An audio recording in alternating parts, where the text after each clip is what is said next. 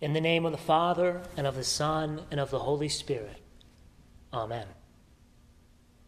Praise the Lord. For it is good to sing praises to our God, for it is pleasant, and a song of praise is fitting. The Lord builds up Jerusalem, He gathers the outcasts of Israel, He heals the brokenhearted, and binds up their wounds. Psalm 147. We gather tonight, separate from our normal Sunday assemblies, to especially and specifically mark our thankfulness toward God. He has blessed us and does richly bless us in both body and soul. Words fail to describe his great love toward us. Though we often think of Thanksgiving as a purely civic holiday, yet it is fitting for us to praise the one from whom all blessings truly do flow. St. Paul wrote by the inspiration of the Holy Spirit near the end of the epistle reading My God will supply every need of yours according to his riches in glory in Christ Jesus. These words serve as our text. This passage from St. Paul's letter to the Philippians, chapter 4, is one that is familiar to us. We hear from this chapter every year on the fourth Sunday in Advent, and it is a well used passage for comforting ourselves in our distress, both in life and in the face of death. As to the occasion of the letter, we know that St. Paul wrote this during his imprisonment in Rome while he was there awaiting trial. That trial would end in his acquittal, but that was unknown to him at the time. Just the same, he wrote with full confidence in Christ. He said, I can do all things through him who strengthens me, and Rejoice in the Lord always. The challenge with a passage that is so well known is that we get used to it and we sometimes miss the little details. For example, in Philippians chapter 4, we tend to focus on the first part of this text and not usually on these words God will supply every need of yours according to his riches in glory in Christ Jesus. God will supply our every need according to his glory in Christ. What does that mean? And deeper down, what does it mean that our needs are provided for according to God, God's glory in Christ? Maybe the first step toward understanding is to confess that oftentimes when we use the word need. What follows after doesn't always fit the definition. If we take a mental inventory of the things that we consider needs, how many of them might be things invented in the last 100 years? A little while ago, the, the pole outside the parsonage was struck by lightning, and so the internet went out, and Oh, how I paced.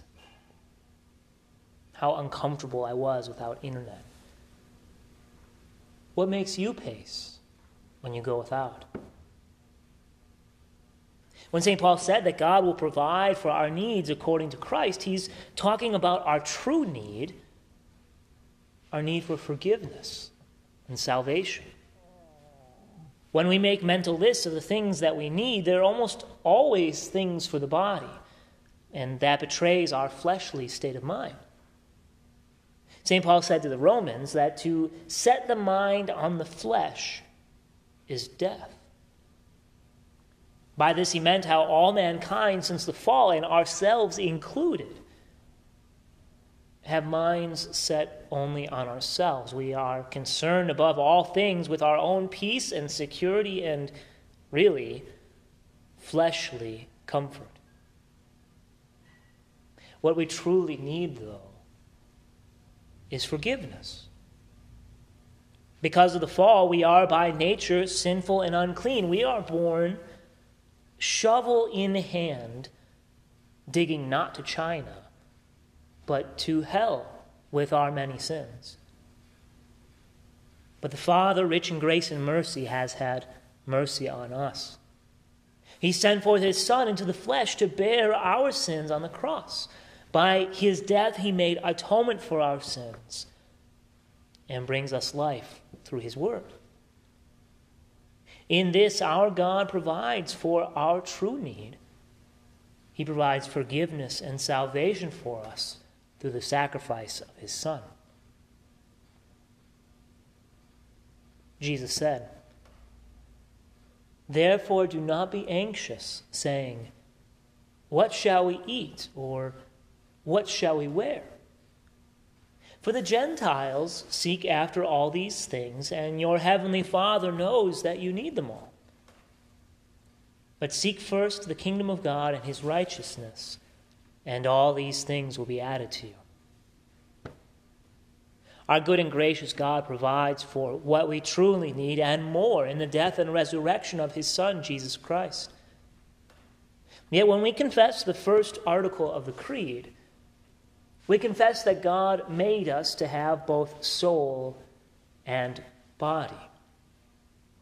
And when we say that God is the maker of heaven and earth, we also mean that He is the sustainer, the one who provides for who provides for us. Jesus comforts us then with these words Your heavenly Father knows that you need. Beyond our need for salvation, because we are in the flesh, we have other needs such as food and drink and house and home and so on. These things our God truly and abundantly has provided for us. We all have beds to sleep in tonight and, and food to eat tomorrow. We came here in cars or on our own two feet from over in the parsonage. We have these things and all of what we consider to be ours by God's gracious hand. He knows what we need and well supplies. It is true sometimes that we, what we think we need and what God knows we need are, are two different things. There are times where we are unsatisfied with how the Lord has ordered our earthly lives. If we should find ourselves thinking these things, let us not be deceived by the old tricks of Satan, but instead repent. Let us remember, as we have noted already tonight, and we will tomorrow with our families together, that our God has all things in his keeping. He knows well how to bless us, most especially with the eternal life that awaits us in Christ. St. Paul said, My God will supply every need of yours according to his riches and glory in Christ Jesus.